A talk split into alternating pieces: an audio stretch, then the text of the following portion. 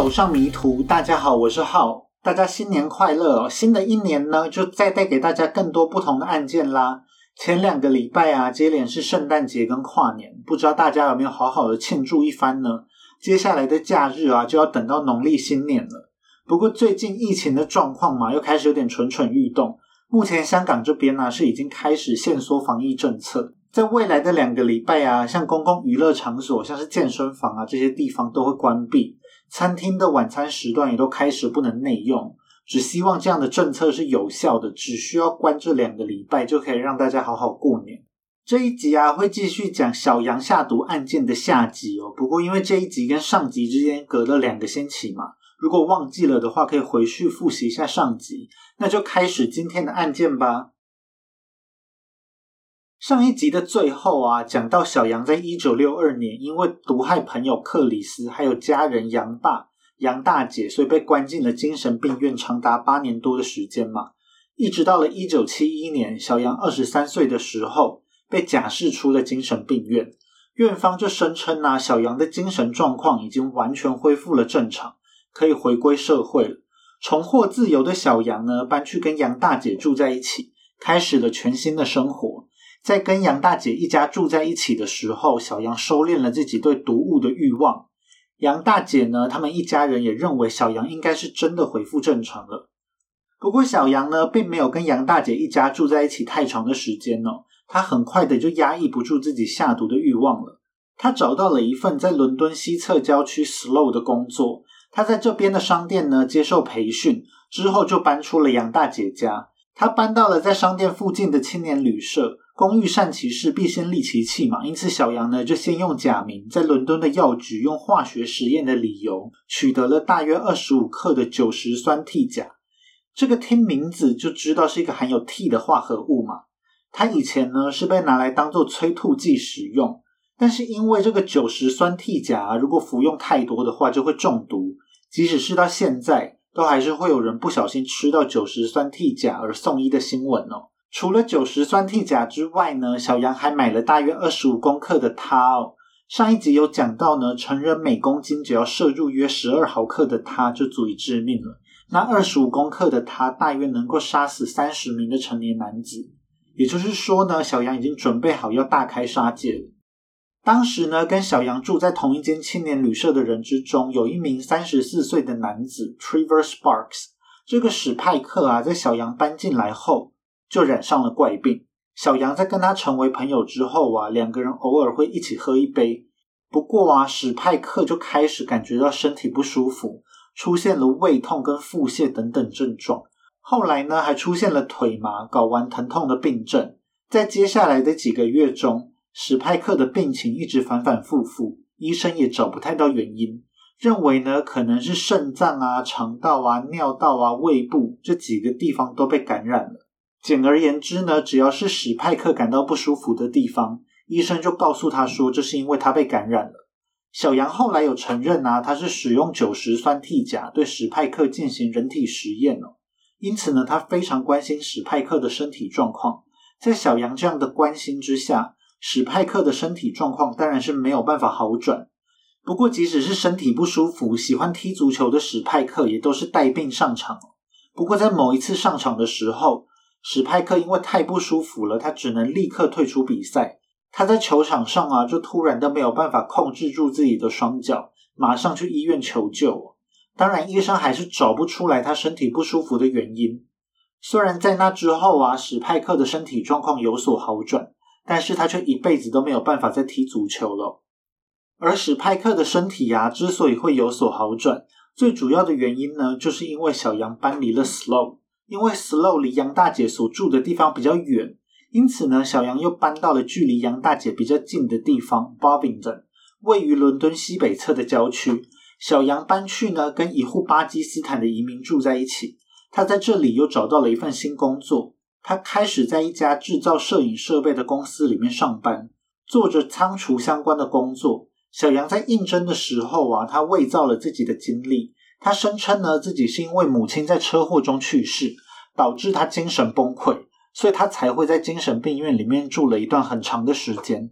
小杨还拿出精神病院里面的医师为他撰写的推荐信，在信里面呢，医师就为小杨的精神状况背书，说小杨现在的精神状况是已经完全恢复正常，叫摄影公司的人不用担心哦，可以安心的雇佣小杨。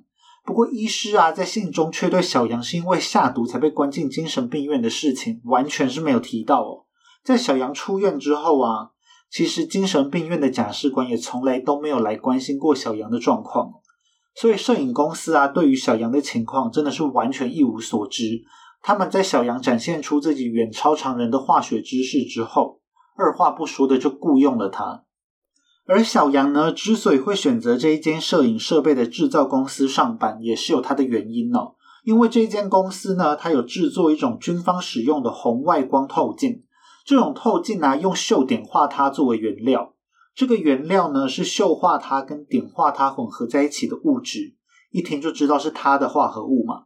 小杨原本以为到这边来上班就能够轻松取得源源不绝的它，不过毕竟小杨并不是在制造商品的工厂里面上班，所以他其实并不会接触到制作透镜的原料。但幸好呢，小杨早就已经买到了它了嘛，虽然数量有限，但其实也已经非常够小杨使用了。公司的同事啊，很快就发现小杨这个新来的员工个性很怪异哦。小杨平常并不爱说话，他常常呢都是在阅读书籍，这些书籍的主题啊都是跟战争啊、纳粹或是化学有关。每当有人聊到相关的话题，小杨都会很兴奋的加入，并且高谈阔论自己偏激的想法。在上一集就有讲过，当时北爱尔兰的情势是十分紧张嘛。小杨就主张应该要效法纳粹，用大屠杀的方式来解决北爱尔兰的问题哦。小杨这一个菜鸟呢，在公司里的职责还包括要从茶水间帮大家递送茶水哦。每一个同事呢都有自己专用的杯子，所以呢就给了小杨绝佳的下毒机会。小杨还时不时的跟同事说，他学到了新的泡茶或是泡咖啡的技巧，要同事多多尝试。当然，这些所谓的新技巧就是小杨下毒的演示嘛。很快的，这间公司就会一个一个沦为小羊人体实验的实验品了。在小羊到职之后啊，负责带他的呢是一名四十一岁的职员 Ronald Hewitt。罗纳德呢，这时已经在另外一间公司找到了工作，他也已经提出了离职。小杨就是因为罗纳德要离职了，所以才招募进来的员工。不过罗纳德啊，在这间公司还会再待一小段时间，把手上的工作呢都顺利交接给小杨。在公司里面呢，虽然大家觉得小杨的个性是很诡异的嘛，不过因为职场上本来就充满了各式各样的妖魔鬼怪，所以小杨在公司里面还是能够交到一些朋友。除了罗纳德之外呢，五十九岁的仓储主管 Bob Igo 也跟小杨相处的不错。鲍勃呢是小杨的直属主管，两个人是一起抽烟的烟友，一起抽了几次烟之后就成为了朋友。小杨是一个纳粹迷，对二战的事情都非常的感兴趣。而鲍勃呢，是一个参加过二战敦刻尔克战役的退伍军人，因此呢，小杨就常常向鲍勃讨论有关于二战的事情。不过也因为小杨对鲍勃亲言有加，鲍勃就成为了小杨下毒的主要目标。鲍勃在小杨开始下毒后不久，他就开始休假了。所以鲍勃原本因为小杨的下毒有一些身体不适，也在这个期间得到了缓解。在鲍勃请假之后啊，小杨的目标就转向教导自己工作事项的罗纳德哦。罗纳德呢，马上就开始出现了身体不舒服的症状，他开始莫名其妙的胃痛跟腹泻，有时候呢喉咙感觉到很灼热，他想要喝一些茶缓解，但是小杨端给他的茶水却让这些症状变本加厉哦。罗纳德就反复的跑去医院啊，但是医生并没有检查出罗纳德身体不舒服的原因。只推测呢，罗纳德可能是食物中毒或是肠胃炎，而罗纳德只要在家里稍微休息一下，这些症状又都会缓解哦。但是当他回到工作岗位的时候，这些不舒服的症状又会再次出现。罗纳德在这间公司的最后一段时间呢，就是在病情反反复复的状况中度过。幸好罗纳德在自己被小羊毒死之前。就结束了工作交接，正式了离开这间公司，也因此捡回了一条命。但是其他的同事呢，就没有这么好运气了。公司的同事啊，接连出现身体不舒服的症状。由于同事接二连三的出现怪病嘛，到医院求诊也都找不出什么结果。在小羊居住的这一个 Bovington 啊，就开始流传着神秘病毒的谣言，有人猜测呢，可能是这里的水源受到了污染，所以才会有这么多人相继的染病哦。不过这一切呢，都只是刚刚开始而已。在罗纳德离职后啊，原本在休假中的鲍勃也返回了工作岗位。小杨在某一天的下午，在鲍勃的下午茶之中加入了足以致命的他哦。当天呢，鲍勃的病情就急转直下。鲍勃啊，因为他突然感觉不到自己手指的知觉，而感到十分恐惧。但让他更害怕的是，当他想要求助的时候，却发现他根本没有办法顺利的移动自己的身体哦。每当他一用力呢，他全身都感到剧烈的疼痛。最后呢，是同事们发现状况不对劲的鲍勃，并马上带他去医院救治。他在医院呢，被医生诊断为瘫痪，他甚至都没有办法说话了。在鲍勃的住院期间呢，小杨非常关心鲍勃的病情。常常打电话去医院打听最新的状况。不过鲍勃的身体啊，在住院期间却一直都没有好转。他就在啊被送到医院之后，仅仅十天，在一九七一年的七月七日，在医院里面宣告不治了。医生呢，其实还是找不到鲍勃确切的病发原因，但他们就从鲍勃的症状推断，医生认为呢，鲍勃可能是患上了一种叫做格林巴利症候群的罕见疾病哦。这种疾病呢，到今天也都没有找到发病的原因。这种疾病呢，会导致患者的免疫系统攻击自身的神经。初期的症状呢，是痛觉异常以及肌肉弱化。这些症状可能会出现在患者的四肢，之后疾病就会渐渐的扩张攻击的范围，导致肌肉瘫痪。跟鲍勃的症状就确实是有相似的地方。而这种格林巴利症候群啊，也可能会影响到控制呼吸的肌肉。如果没有及时处理的话，可能就会因此丧命了。因此呢，鲍勃的死因就被归咎于这种格林巴利症候群引发的并发症上。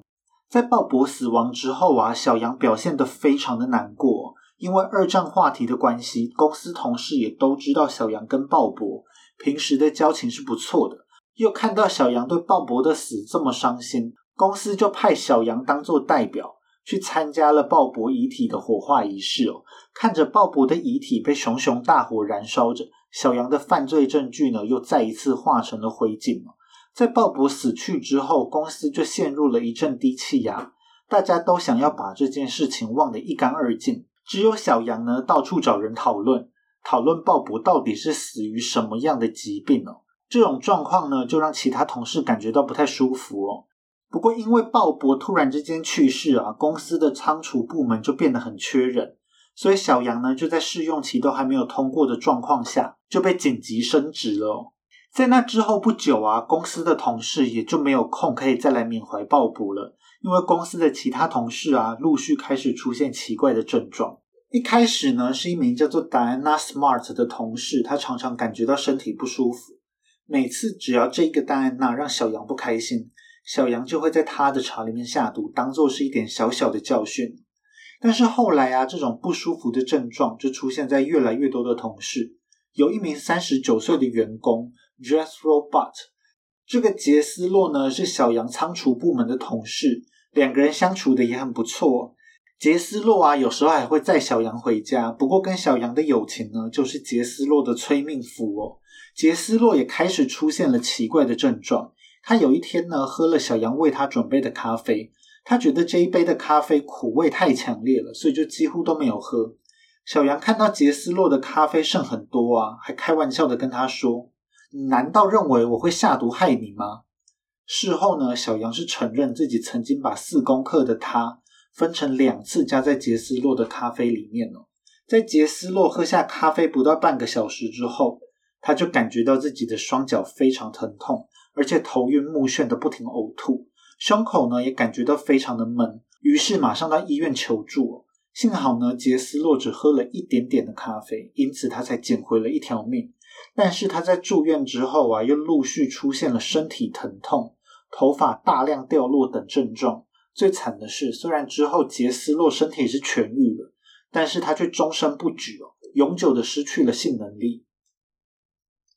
在其他的同事之中呢，还有一名叫做 David Tilson 的同事也被小杨下毒，他就出现了严重的症状。小杨在这个大卫的茶里面呢，加入了他，还在茶里面加入了大量的糖，想要掩饰这一杯加料茶的味道。但是大卫啊，他只稍微抿了一小口，就觉得这杯茶实在是太甜了，所以他也是完全没有喝。小杨看到第一次下毒失败，就非常的不开心，于是就马上下毒了第二次。这一次呢，大卫就中招了。大卫也是双脚麻木，呼吸困难，马上到医院去治疗哦。在医院的时候啊，大卫的皮肤变得异常的敏感，即使只是病床的棉被压在他身上，都会让他痛到没有办法睡觉。在医院中啊，大卫也同样出现了头发大量脱落的症状。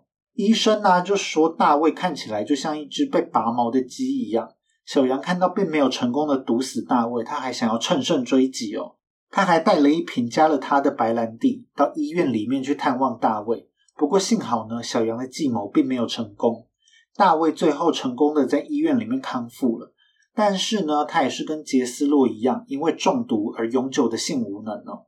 而小杨在这一轮的下毒之中呢，又出现了新的死者。这一次的死者呢，是在小杨公司里面兼职，五十六岁的 Fred Biggs。小杨一开始啊，是在这个弗雷德的饮料里面加入 T。没过多久呢，弗雷德就出现了各式各样，像是肠胃不适啊、身体疼痛，都让弗雷德非常的痛苦。在一九七一年的十月三十日，小杨在弗雷德的茶中加入了分量远超过致命剂量的他。在喝下这一杯毒茶之后不久。弗雷德的病症啊，就剧烈的让他再也无法忍受。他胸口疼痛，身体几乎不受他的控制哦。在入院之后呢，医生完全对弗雷德的怪病束手无策。弗雷德为了治病呢，还三番两次的转到了更大间的医院，但是都对他的病完全没有帮助。在住院期间呢，他的病症就越来越多，他开始无法说话，连呼吸都有困难。他的皮肤也同样变得非常敏感。稍微触碰到就会感受到剧烈的疼痛，甚至皮肤啊开始像墙面一样斑驳脱落。弗雷德最后在十一月十九日痛苦万分的在伦敦国立医院里面宣告不治。在弗雷德住院的期间呢，小杨是最关心弗雷德病况的人哦。他频繁的联络医院还有弗雷德的家人，询问弗雷德的状况。当然，关心是假，小杨想要知道的是，弗雷德身为他人体实验的实验品。在服用了这么大量的它之后，症状究竟会是如何呢？尽管弗雷德已经痛苦到可以说死亡对他来说可以是一种解脱，但是呢，小杨似乎对这样的结果并不满意。在后来呀，警方搜索到的实验记录里面有记录下来这起弗雷德的实验。在记录里面呢，小杨还反过来指责弗雷德的身体怎么还这么顽强的活了好几个礼拜。弗雷德对他来说，真的就只是一个实验的物品而已哦。在弗雷德死亡之后啊，公司的气氛简直是跌落到谷底哦。每个人都很担心自己是下一个倒下的人。而在公司里的人啊，陆陆续续都出现过症状之后，前面提到过的那个戴安娜，就是每次只要小杨不爽他，就会毒他两下的同事，就发现了小杨好像从来都没有出现过症状哦。就好像这个怪病没有办法传染到他一样，所以呢，戴安娜就去找了公司的主管报告这一件事情。这个戴安娜的想法啊，超级种族歧视哦，他就认为啊，小杨可能是这个怪病的代源者，而病毒的源头一定是跟小杨住在一起的那一个巴基斯坦家庭。戴安娜就想啊，谁知道巴基斯坦人身上是不是有什么怪病？公司方面呢，其实也对员工接二连三的倒下感到非常紧张。毕竟他们这一间摄影器材公司，各项产品的生产过程中会接触到许多的有毒物质，而这种工厂里面的有毒物质啊，如果没有控管好，就会造成很严重的后果。不仅仅是小杨的年代，一直到现在啊，这种类似的悲剧都还是在上演哦。比较有名的呢，像是三星晶圆厂的事件。在两千年代的后期啊，三星晶圆厂的员工像是小杨的公司一样，陆续有员工出现了怪病的症状。后来啊，有几个员工就死于了白血病。这些员工的家属呢，就怀疑是晶圆厂的工作环境有问题，白血病可能是重金属污染所导致的后果。但是啊，三星却抱着不管不理的态度，不管外界如何质疑，三星就说呢，这个工作环境是他们的商业机密。他们不能够对外透露哦，所以一切都是无可奉告，就让家主是求助无门。反正三星是韩国的命脉嘛，韩国政府也是不会拿他们怎么样的。但是小杨的公司啊，毕竟不是三星，如果真的是他们的工作环境出了问题，他们就惹上大麻烦了。于是呢，公司马上就对环境进行了详细的检查，却还是没有找到任何环境污染的证据，也没有找到任何可能让员工重金属中毒的地方哦。于是呢，公司就立刻把员工都召集起来，由公司的医生向大家宣布：这一阵子啊，公司里面流传的怪病，并不是因为公司里面的环境受到污染所造成的。他也认为呢，这个怪病跟重金属无关哦。让医生很惊讶的是啊，在他宣布完之后，有一个年轻人在散会之后走了过来，开口就是质疑这个医生的判断这个年轻人呢，当然就是小杨嘛。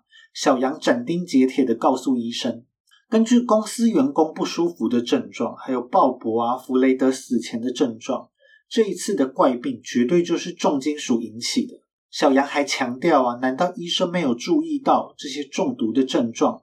都跟他中毒是非常相像的吗？这位医生呢，虽然在他的专业上面被质疑，心中有点不爽。尤其小杨有一种这么明显就是重金属中毒，难道你还看不出来的鸡巴态度？但是医生呢也很讶异，小杨的论点是有理有据，而且在两个人的争论之中，医生也感觉到小杨在化学呀还有毒理学方面的造诣是远远超越一般人的程度哦。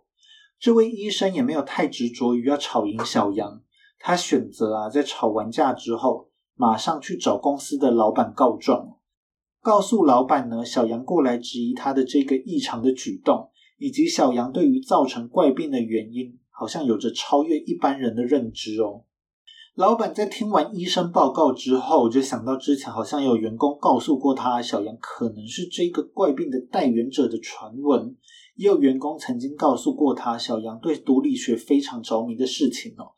这几个线索呢，全部都指向小杨。于是老板马上眉头一皱，他就觉得案情并不单纯嘛。之后呢，就把手上的线索全部都汇报给了警察。而这些线索啊，一到了警方手上，立刻就成为了破案的关键。因为警察马上就查到了小杨曾经毒害自己的家人朋友，而被关进精神病院的犯罪记录。这个困扰公司许久的神秘怪病，终于在这个时候真相大白了。在讲小杨被逮捕的过程之前呢，又先讲一下为什么小杨明明是用差不多的手法下毒，但是却能够让他这样下了又下，下了又下，但是医生却完全没有找到原因呢？其中一个原因呢，是因为小杨用好几种毒物混合，因此让症状比较复杂一点。还有一个原因呢，就是在当时的英国啊，并没有什么用它来下毒的先例哦。医生手上能够参考的资料其实也不多。小杨可以说是这个领域的先驱哦，所以啊，医生才没有及时的联想到他中毒。在警察查到小杨的案底之后，马上就跟鉴识小组以及毒物专家展开了讨论会议。会议的结论啊，支持了这些受害者的症状符合他中毒的特征哦。因此，就马上联络了小杨公司。最后，小杨啊，在一九七一年的十一月二十日，终于被逮捕了。在警察逮捕了小杨之后，小杨一开始是否认全部的罪行哦。但是，警察却在小杨的家中有了惊人的发现。警察除了发现小杨的家中有着希特勒的照片以及纳粹的标志之外，他们还发现呢，小杨有着一个专门存放毒药的区域哦。里面呢放着好几瓶的毒药，除了已经被小杨用到只剩下四百三十四毫克的它之外，警察还发现了三十二点三三克的替化物，还有呢毛地黄、还有乌头碱等等等的毒药，剂量加起来啊，总共可以毒死数百个成年人哦。最让警察讶异的是呢，他们还发现了一本小杨的日记。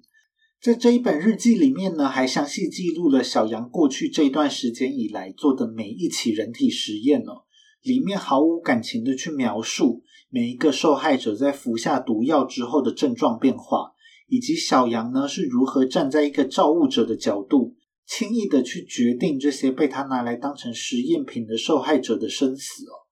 警察一开始以为啊，小杨是沉迷于折磨受害者的虐待狂，因为在日记里面。小杨忠实着记录着这些实验品呢，在喝下有毒的饮料之后的症状，从初期的胃痛、呕吐、腹泻、掉发、皮肤剥落等等症状，到中毒比较深的时候发生的神经系统被破坏的情况，里面都有仔细的记录下来。中毒最严重的时候呢，实验品就会瘫痪，在死前还会陷入神志不清的状态，最后因为无法顺利呼吸而死亡。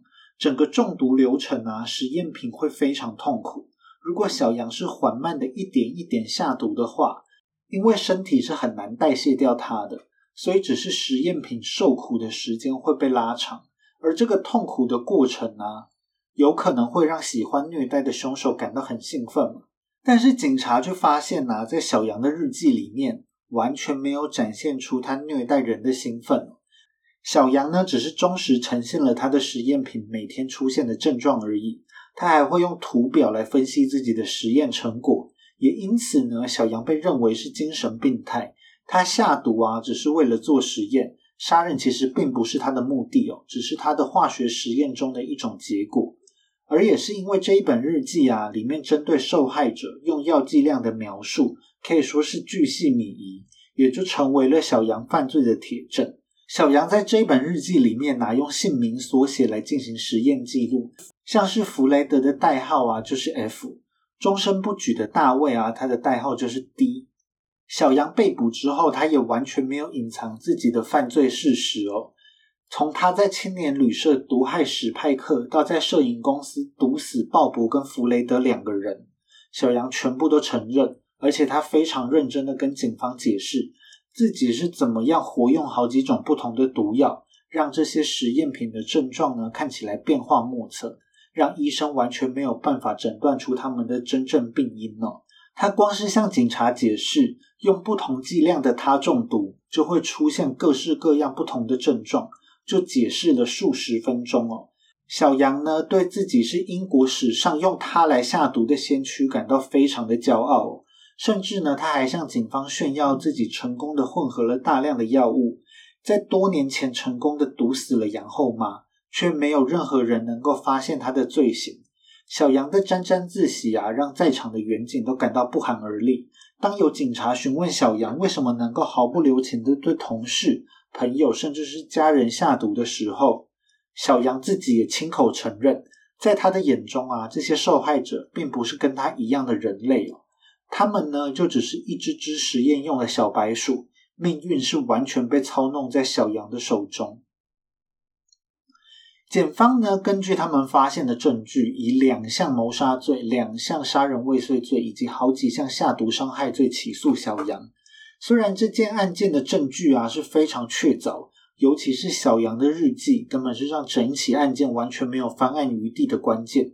根本没有什么律师愿意接下这一个几乎是必输的案子哦，导致小杨的案件啊开庭时间是不断延后，最后一直到了一九七二年的六月十九日。才正式开庭来审理小杨的案子。在法庭上呢，为了保证陪审团的公正，因此小杨过往曾经犯过的下毒案件被刻意的隐藏了起来。陪审团只能依靠这一次被起诉的几起案件来判断小杨是否有罪。小杨在庭上呢，又完全否认自己所有的罪行哦。他声称啊，自己当初会向警方认罪。只是因为警方用保暖衣物还有食物来威胁他，他只好屈服于警察，说出了警察想要听到的故事版本。但是啊，这个故事版本当然是虚构的。小杨对自己是非常有信心哦，他相信自己能够顺利逃脱法律的制裁。小杨之所以能够有这种盲目的自信心啊，就是因为他认为鲍勃早就已经火化了嘛，根本没有什么犯罪证据留下来。而弗朗德呢，虽然没有被火化，但是在上一集我有讲到，他的化合物啊，在早期曾经被拿来当做老鼠药。而小杨很聪明的，在弗雷德死前送给了弗雷德一些用来杀虫的他。小杨就坚持啊，即使弗雷德有他中毒的症状，也一定是因为他使用不当，才会害自己死于他中毒哦。至于小杨的那一本日记，检方在法庭上把日记上记录的化学实验当做小杨的犯罪证据嘛？但是小杨却完全否认。他说啊，这一本日记里面的内容不过是他尝试写作的一本小说，里面的情节跟角色当然就全部都是虚构的。如果有雷同的地方呢，纯属巧合。不过因为日记的内容实在是太符合受害者的特征了，就让人很难相信这是虚构的情节。而听到这一本日记内容的陪审团啊，对小杨的冷血无情都感到很不可思议哦。其中就有一段是这样写的：F，也就是弗雷德，弗雷德呢现在病得很重，他已经瘫痪又失明。即使他的失明有可能会康复，但是药物对弗雷德的脑造成的伤害是不可逆转的。即使未来康复，他也只会是一具空壳吧。在我来看，弗雷德还是死了才算是解脱吧。在日记里面呢，当然也有其他的受害者的详细描述。而警方除了日记之外，又还有其他的方式可以证明小杨的罪行哦。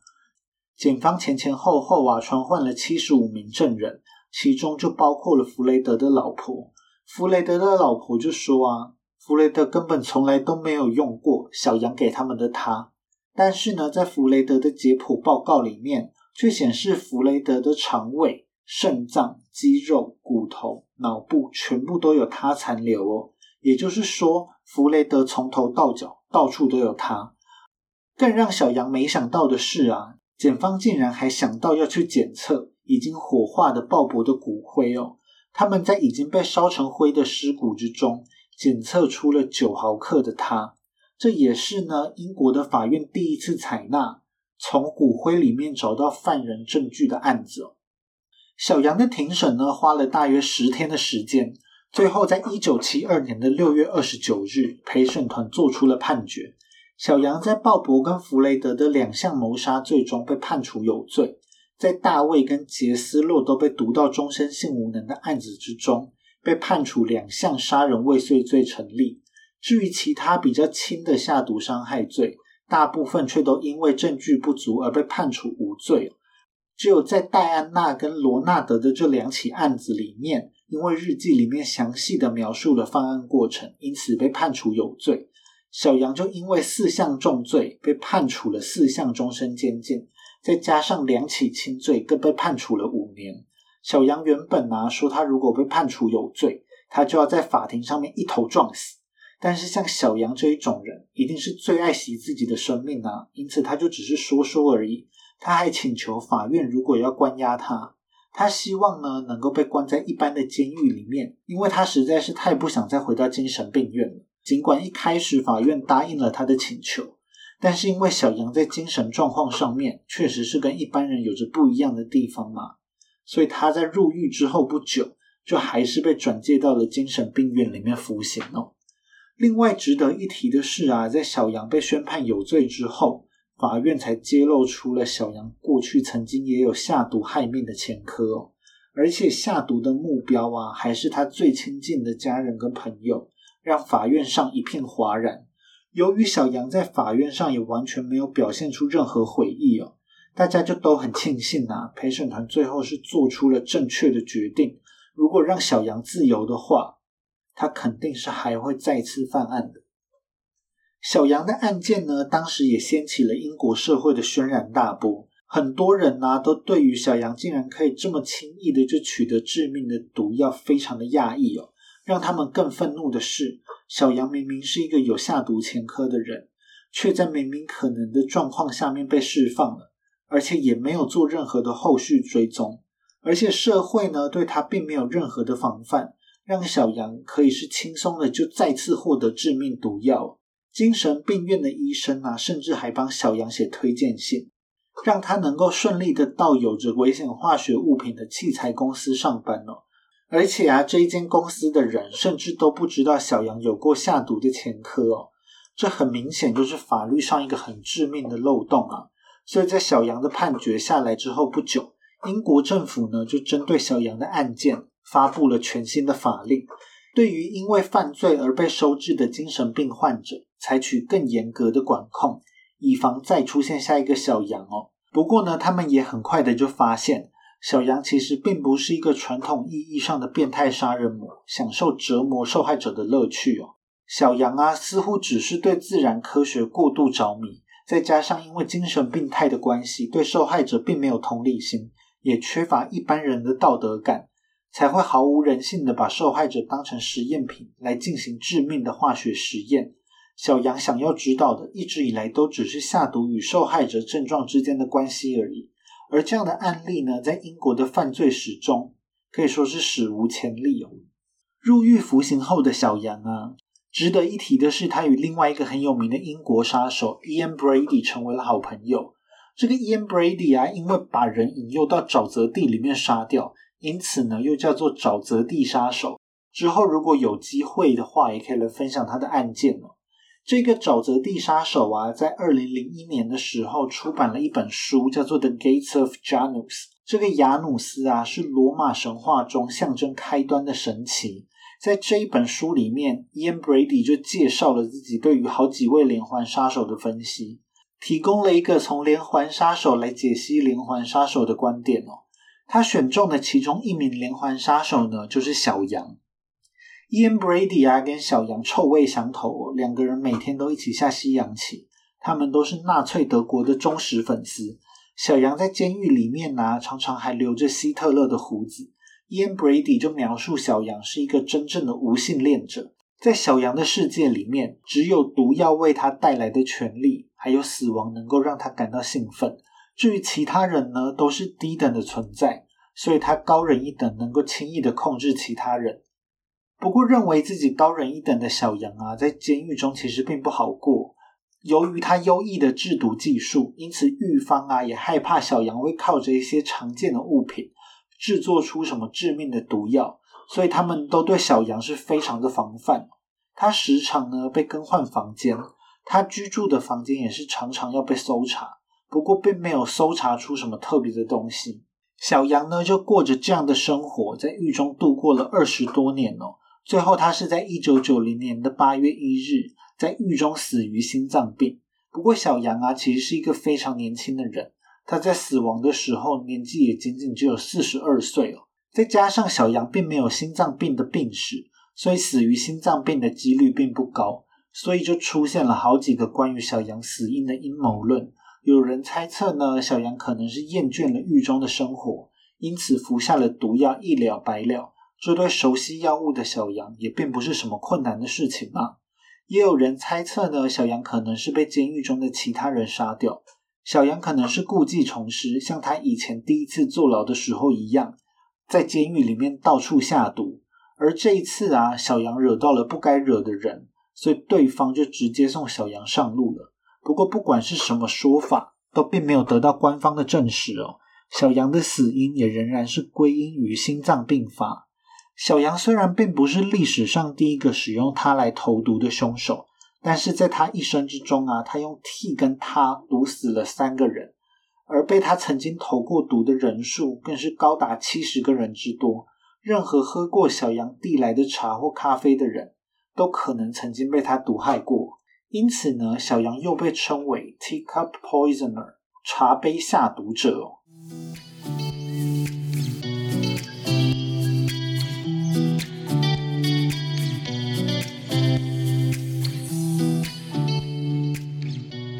在上一集的时候呢，我有预告说这一集会分享的是伦敦跨年的经验嘛。不过还是先分享一下今年在香港跨年的经验。我原本很期待维多利亚港的跨年烟火啊，虽然前几年都因为疫情的关系取消了，不过二零二一年香港看起来其实是疫情控制的还不错。但是没想到今年的烟火还是因为疫情取消了。我想可能是因为香港的政治考量吧。因为目前的政策啊，是香港到中国一定要隔离，但是中国来香港并不一定要隔离，就是一个有点微妙的政策。所以香港呢，就希望能够尽快能够跟中国通关，才会一直采取这么严格的措施吧。但因为烟火取消啊，原本是想说待在家耍废就好。不过呢，刚好就有一个朋友从中国出差回到香港，他在中国啊，从北到南跑了好几个城市。不过，它就是我刚刚说的不用隔离的情况。简单来说，就是一个香港的防疫破口。我们就去吃了一个跨年的火锅，结果我一出门呢，就觉得街上蛮可怕，因为实在是太多警察了。看到满街都是警察，反而让我感觉很不安全，以为是发生了什么事情。不过幸好呢，是没有什么事情。最后就是在吃吃喝喝之中进入了二零二二年，还第一次吃到了椰子鸡汤火锅，是觉得蛮赞真赞的。那再讲回伦敦的跨年，在上一集的时候有说，在巴黎的跨年就是等等等嘛，其实伦敦的跨年也是一样哦。伦敦最受欢迎的跨年地点呢，是在泰晤士河畔的伦敦眼，以伦敦眼为主体，举办一个非常漂亮的跨年烟火秀。不过今年呢，因为 Omicron 的关系，伦敦眼的跨年也是取消的状况。我去伦敦眼跨年的时候啊，是二零一三年跨到二零一四年，而因为我去的那一年呢，跨年人潮实在是太多了。为了安全的考量，从二零一四年的跨年开始，伦敦眼的跨年就变成是一个要事先购票的活动。它门票其实卖的并不贵，目的只是要控制现场的人数而已。不过，因为我去的那一年还没有开始控管人数，我们大概是下午五点半到六点抵达了这个跨年场地，但是现场呢已经是非常多人了。这个非常多人的想法，一直到几年后我去了纽约跨年才有所改变。因为纽约跨年呢，那一次我们大约是下午两点抵达了时代广场，而现场的人呢是早就已经多到我们必须要站在离时代广场非常远的地方哦。时代广场的跨年会有一颗彩球缓缓的升起嘛？但是我们已经远到啊，需要用望远镜才能看清楚那一颗彩球到底在哪里的程度。所以相比之下，其实伦敦的这一个跨年人潮还算 OK，虽然人很多，但是因为泰晤士河畔也是一个蛮大的区域，所以其实我们抵达的时候离泰晤士河畔还算蛮近，可以将伦敦眼看得很清楚哦。在伦敦跨年的等待期间呢，因为长达六个小时嘛，所以就有蛮多插曲。我们在跨年的时候呢，犯了一个很致命的错误哦，就是我们去了附近的超市买了啤酒，想说可以边等跨年边玩游戏边喝啤酒。但在这边先告诉大家，绝对不要买啤酒，因为啤酒非常利尿。根本不是一个等待六个小时的时候应该出现的东西哦。我们等等就会吃到因为这个啤酒而带来的苦果。在等待的期间呢，泰晤士河畔就变得越来越挤，而且很多老人呢，可能是看准没有人敢打他们，真的是一路瞎挤，就挤到我们前面了。我们都一直尽力抵抗，只要有人挤我，我就挤回去。但是因为挤过来的人潮实在是有够汹涌，在这样挤来挤去之后，我们最后啊是从河岸前的两三排被挤到河岸前七八排的程度，视野就稍微变差了一点。随着时间靠近跨年啊，现场还越来越混乱哦。除了很多外国人都喝醉了之外，在跨年现场时不时就会闻到有塑胶的味道。这个味道啊，不太清楚要怎么确切的形容，但还蛮有辨识度的。就是大麻的味道。有一些人呢，在酒精跟大麻的作用之下，就变得超级呛哦。我们附近呢，就有一组外国人喝的超级嗨，拿着一整瓶的烈酒在灌，喝一喝也不知道他是没拿稳还是故意的，就把整个酒瓶用力往地上砸，造成我们附近一阵恐慌，还出现警察把一些看起来已经神志不清的人强制带离跨年的现场。幸好有这些警察，要不然真的是蛮可怕的。在河畔呢，有安装音响，一段时间就会有人跟我们用音响打招呼，应该是 BBC 的转播吧。之后跨年的烟火啊，也会搭配音乐释放。大概到十一点的时候，我们之前喝啤酒的苦果就出来了。我们一群人呢，陆续开始有人想要上厕所，只要是离开去找厕所的人，他们都迟迟没有回来。过了半个小时之后，才有几个人终于回来了。但他们竟然根本没有上到厕所，因为他们走到公用厕所的时候，却发现人山人海。如果要等厕所的话，可能会等到天荒地老，所以他们就赶快赶回来跨年。但是却还是有一个人迟迟都没有回来哦。突然呢，伦敦眼的上面就开始倒数，当最后三、二、一之后啊，就会先由大笨钟开始敲响十二下，宣告新的一年到来。那大笨钟每敲一下呢，伦敦眼就会搭配着释放一次烟火。当喷完十二次烟火之后，整个泰晤士河畔就会像是炸开来一样。河畔第一排的烟火与围绕着伦敦眼释放的烟火都非常漂亮哦。整个烟火秀呢会长达十到十五分钟，到快结束的时候，烟火真的是密密麻麻到满天都是哦。那我当时在现场其实是看到蛮感动的，真的是发自内心的感觉到新年快乐。这个伦敦眼的跨年烟火啊，也是我目前有去过的跨年现场中最喜欢的一个。前面有提到呢，去年跟今年的伦敦眼跨年都因为疫情的关系取消。伦敦的跨年活动呢，改由伦敦最高的碎片大厦倒数，在泰晤士河上面有灯光秀，还有烟火秀。二零二零年呢是搭配着伦敦塔桥，二零二一年呢是搭配千禧桥跟圣保罗教堂，而且这两年呢都有使用无人机来搭配烟火。虽然形式跟以往不太一样，但是看 YouTube 上面的转播还是非常漂亮。在我们那一年跨完年之后啊。烟火的散场简直是一个悲剧。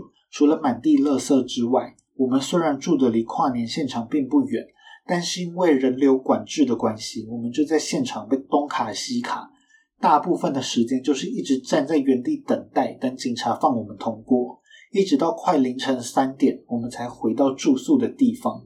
大家真的是累到崩溃。在二零一四年之后，因为售票的关系，能够控管这个总入场人数。散场的状况就好了很多，所以之后如果有机会的话，我就还会想要再去伦敦跨年哦。上面还有讲到啊，在跨年的时候，有一个人去上厕所之后就一去不回嘛。我们一直到整个跨年都结束之后，才又跟他重新碰到面。他说呢，他在去找厕所的时候，一个不小心就走到了跨年管控的范围之外，因为跨年的场地啊，在晚上九点之后，因为人潮过多。所以出动了警察来控制跨年的区域，整个区域呢只出不进。虽然我朋友一走出去他就觉得不对劲，但是当他一回头，警察马上就把他拦下来，就说现在里面已经是管制区域，而不能再让他进去了。也就是说，他根本最后就没有看到伦敦眼的烟火，真的是惨到不行。那以上呢就是这一集全部的内容了。那大家拜拜，我们下一个案件再见喽。